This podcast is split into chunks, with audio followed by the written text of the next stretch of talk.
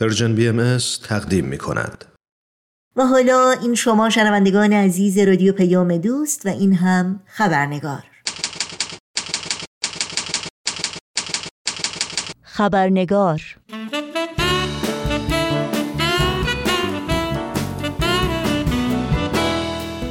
فردا اولین روز عید اعظم رضوان بزرگترین عید در تقویم آیین بهایی است. و بهایان در سراسر جهان این عید رو به مدت دوازده روز جشن می‌گیرند. روزهایی که وقایع بسیار مهمی رو در تاریخ این دیانت ورق زدند و جهان ما رو برای همیشه تغییر دادند. نوشین آگاهی هستم به یکایی که شما دوستان خوب خبرنگار خوش آمد میگم و برنامه این چهار شنبه رو تقدیم می‌کنم.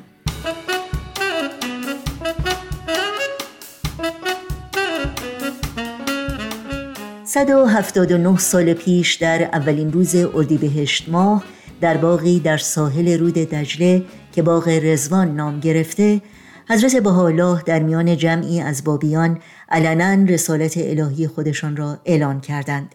رسالتی که کتب ادیان گذشته به آن بشارت داده بودند. رسالتی که تلیه اصری جدید در تاریخ تکامل بشر و نوید دهنده استقرار تمدنی نوین و جهانی بود. و تعالیمی مدرن و پیشرو رو برای تحقق والاترین آرمانها و اندیشه های انسانی برمغان داشت.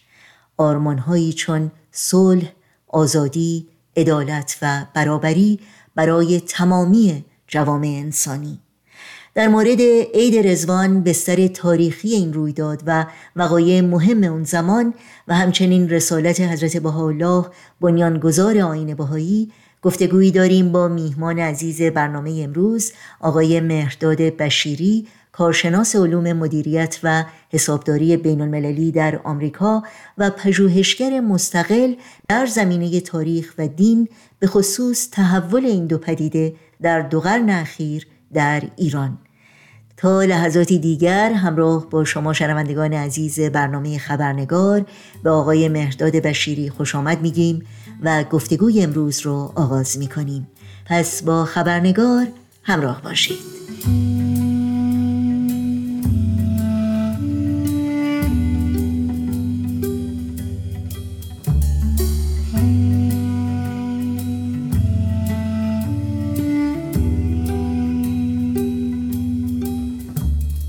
آقای مهرداد بشیری درود بر شما. بسیار خوش آمدید. سپاسگزارم که دعوت من رو برای شرکت در این برنامه پذیرفتید و اجازه بدین تا عید رزوان رو هم به شما تبریک بگم. سپاسگزار هستم از شما. من هم عید رو به شما و همکارانتون و همه کسانی که صدای ما رو میشنوند تبریک عرض می‌کنم. خیلی ممنونم. آقای بشیری همونطور که می‌دونید در آستانه عید اعظم رزوان هستیم. موضوعی که محور گفتگوی امروز ماست و اولین پرسش من در مورد بستر تاریخی عید رزوان هست و اینکه در یک نگاه گذرا ویژگی های جهان اون زمان به خصوص شرایط ایران چگونه بود؟ سوال فراگیر و دامندار رو مطرح فرمودید بستر تاریخی عید رزوان باز میگرده به روز اول اردیبهشت ماه سال 1242 هجری شمسی که مطابق 21 آوریل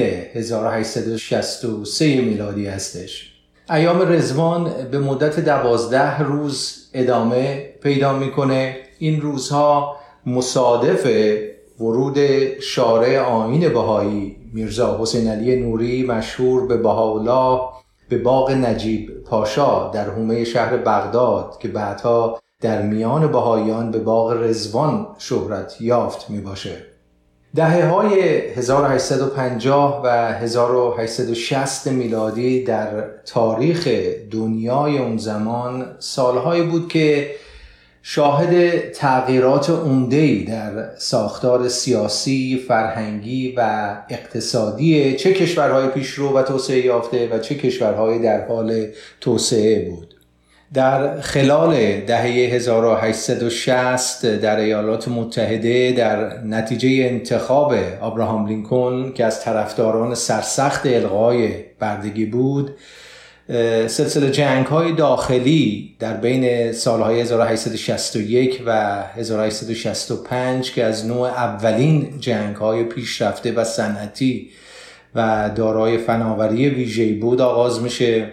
در دهه 1850 میلادی بود که جنگ دامندار کریمه منجر به شکست روسیه توسط قوای انگلیس، فرانسه، عثمانی و متحدانش میشه و تغییرات کلی در سیاست اروپا داده میشه و آغازگر گسترش استعمار اروپایی به سمت شرق دور میگرده.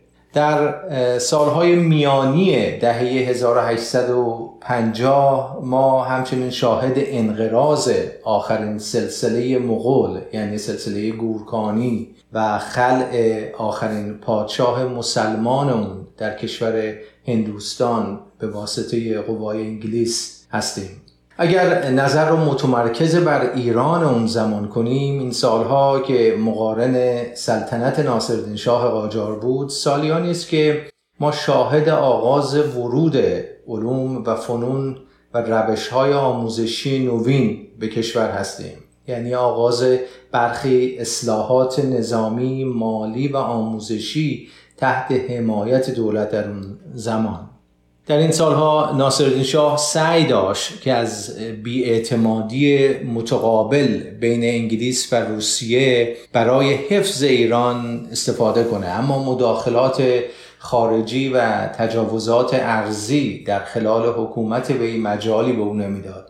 در دهه 1850 در جریان جنگ ایران و انگلیس بریتانیا ایران رو از کنترل مجدد بر هرات باز میداره. در این سالها همچنین مخالفت مردمی و مذهبی با رژیم قاجار در پی تلاش های ناصرالدین شاه برای جمعآوری سرمایه از طریق اعطای امتیازات انحصاری به شرکت های خارجی برای تصاحب منابع طبیعی ایران افزایش مییابه. پرداختی های نقدی یک جا که بایستی برای توسعه منابع و زیرساخت های کشور خرج می‌شد در عوض توسط دربار و در سفرهای مجلل شاه به اروپا به هدر می‌رفت. پرسش بعدی من در مورد مهمترین رویدادهایی است که در زندگی حضرت بهاءالله تا قبل از رزوان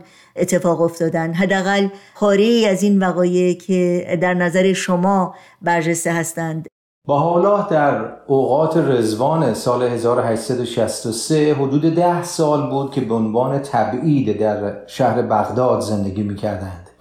پیش زمینه تاریخی تبعید ایشون به اونجا باز میگرده که ایشون یکی از پیروان برجسته و سرشناس سید علی محمد باب مؤسس آین بابی بودند و نهایتا زندگی مرفه و امتیازات اشرافی رو که در اون تولد یافته بودند به خاطر اعتقادات مذهبی خود از دست داده بودند و بر حسب فرمان ناصرالدین شاه قاجار در سال 1853 میلادی از تهران به شهر بغداد به تبعید فرستاده شده بودند ایشان در جوانی به جای اینکه همانند پدر خیش در خدمات دولتی و مناسب دیوانی بلند پایه مشارکت کنند مصمم به صرف وقت و توانایی خودشون در امور عامل منفعه و خیریه می شوند.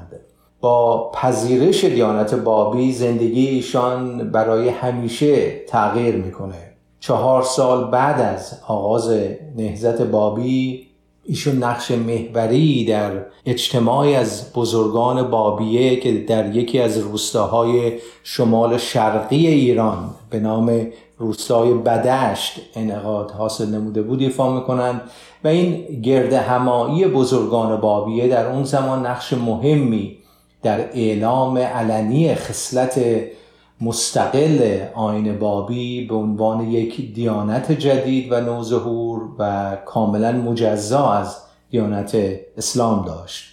در سال 1850 که سید علی محمد باب در ملع عام در شهر تبریز ادام گردیدند و در پی این امر و با کشته شدن کثیری از حامیان برجسته سید باب به وضوح حضور بهاءالله به عنوان یکی از مراجع مورد توجه جامعه بابی واضحتر می‌شد. دو سال بعد ایشون رو به تهمت واهی و بی اساس همدستی در برنامه ریزی سوء قصدی نافرجام به جان ناصرالدین شاه دستگیر می کنند و این دستگیری در حالتی بود که ایشون برای مواجهه با مامورین دولتی و شاکیان خود داوطلبانه به طرف مرکز حکومت و دارالخلافه تهران می رفتند. ایشون مدت چهار ماه در یکی از مخوفترین زندانهای زیرزمینی تهران که به سجن انبار که در اول مخزن حمام عمومی بود به وضعیت بسیار ناسالمی داشت زیر زنجیر محبوس نگه داشته شدند تا نهایتا بیگناهی ایشون به اثبات می‌رسه. در این محیط سراسر تاریک و متعفن که از حضور همه نوع زندانی و جانی موج می‌زد رویدادی معنوی و تجربه روحانی برای ایشون پدید میاد که در پی اون ایشون با خصوصیات فیزیکی انسانی از جانب پروردگار برگزیده میشه تا پیام جدید برای بشریت به ارمغان بیاره. نهایتا ایشون از زندان انبار تهران به شرط تبعید و عظیمت از خاک ایران آزاد می‌شوند و برای همیشه از زادگاهشون ایران تبعید می‌شوند. در بغداد پیروان باقی مانده سید علی محمد باب به طور فزایندهی برای راهنمایی اخلاقی و معنوی به ایشون رجوع می‌کردند. در دوره اقامت ایشان در بغداد بود که سه قطعه از مشهورترین آثار قلمی خود یعنی کتاب ایقان، رساله هفت بادی و مجموعه کلمات مکنونه رو تدوین نمودند.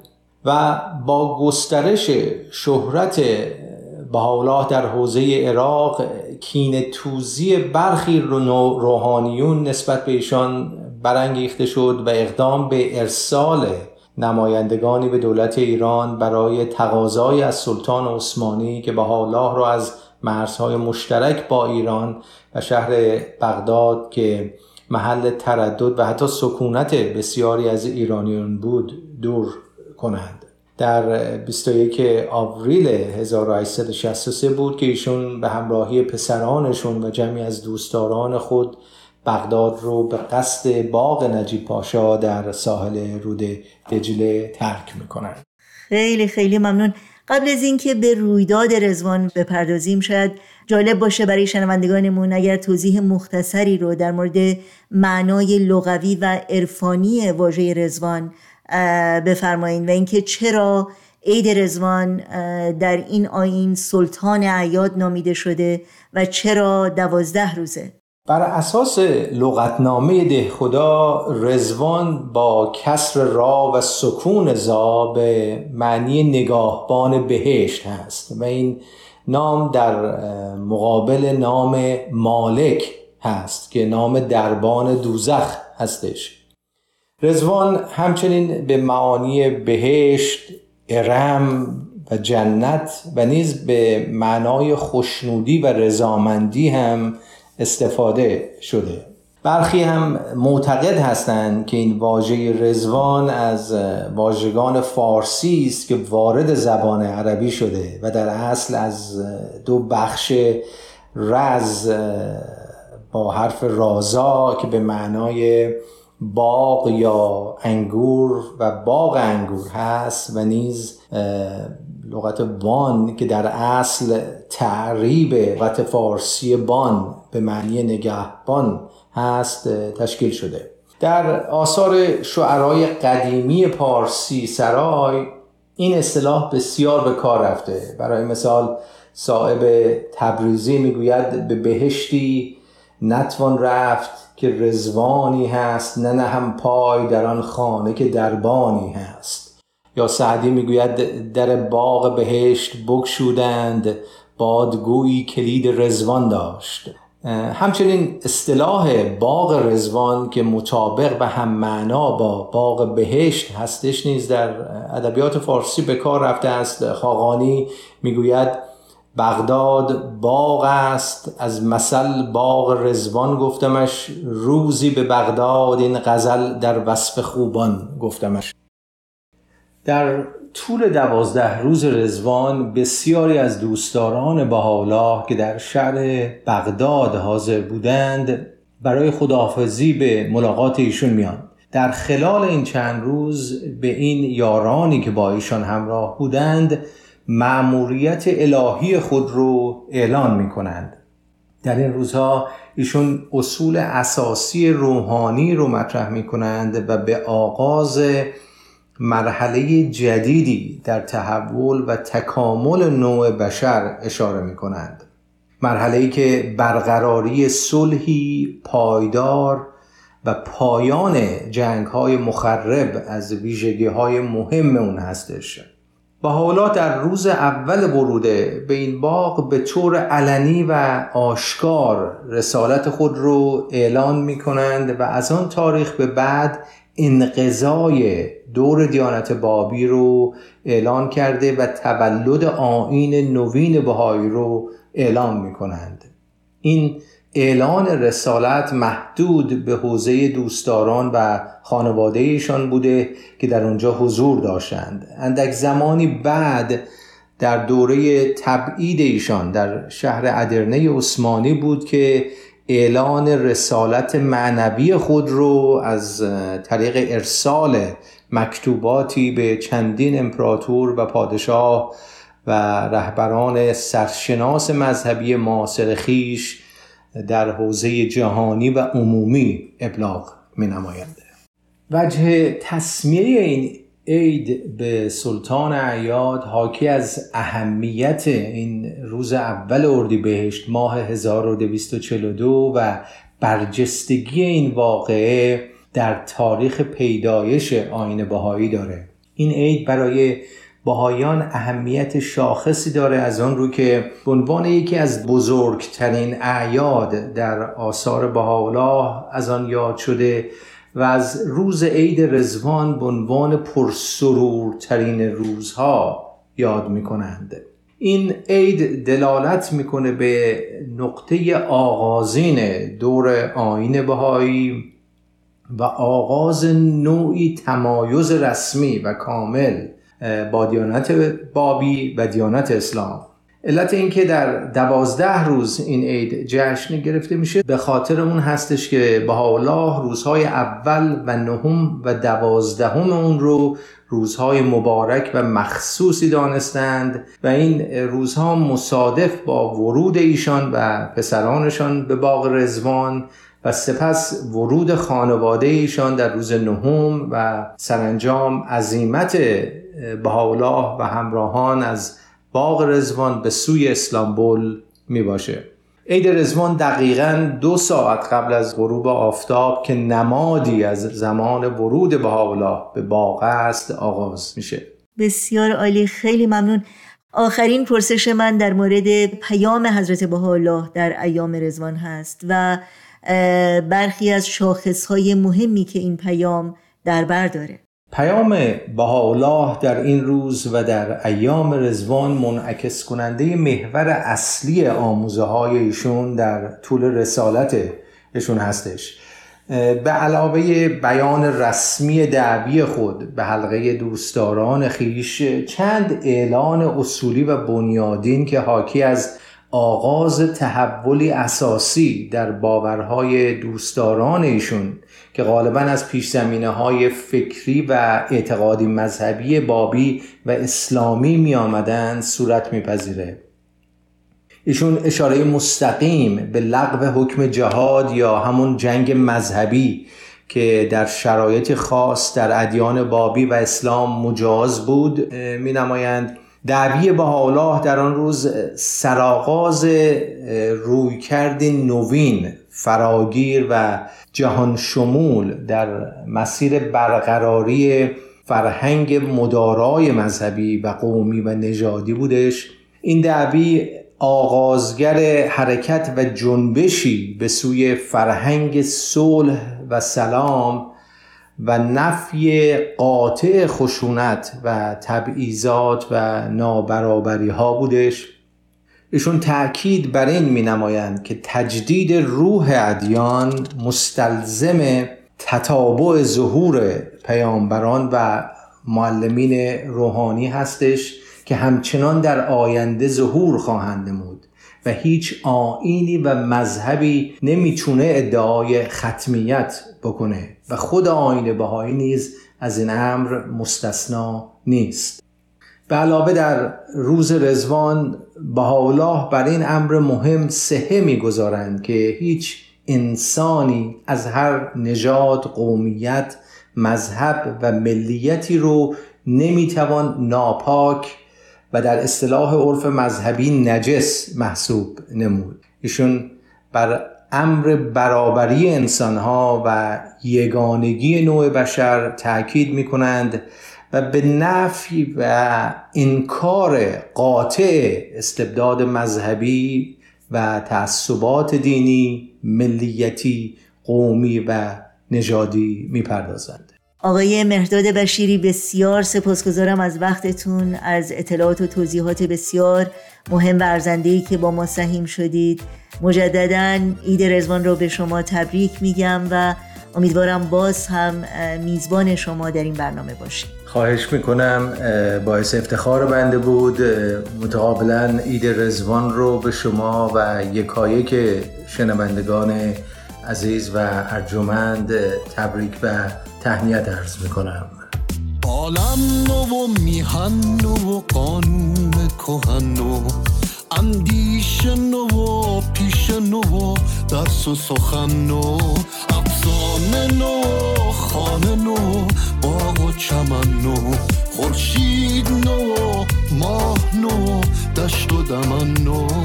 دنیا اگر از عطر نفس های تو آکنده نباشد به چه ارزد؟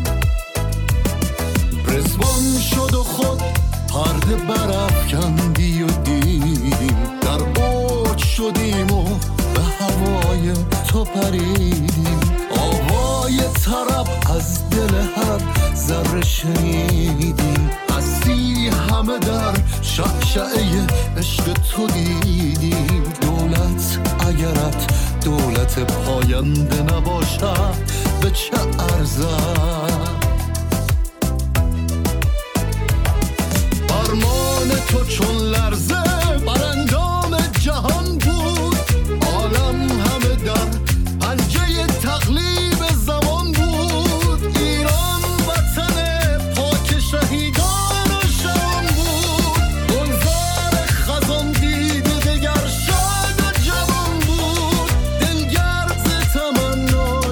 شرمنده نباشد به چه ارزد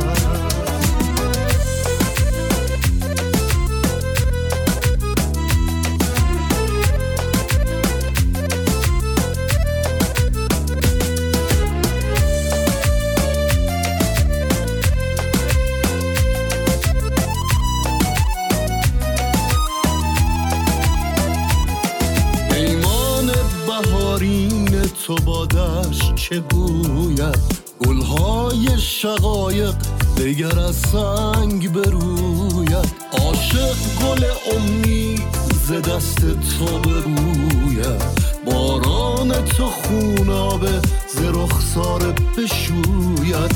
این منچه اگر بر لب او خنده نباشد به چه ارزد؟ ما بنده آن پادشه بنده نوازیم بیگانه نخوانی که ما محرم رازیم. در اوج غروریم و در عین نیازیم. جز عشق تو بر عالی و دانی به چه نازیم. این بنده اگر نام تو را بنده نباشد به چه ارزد؟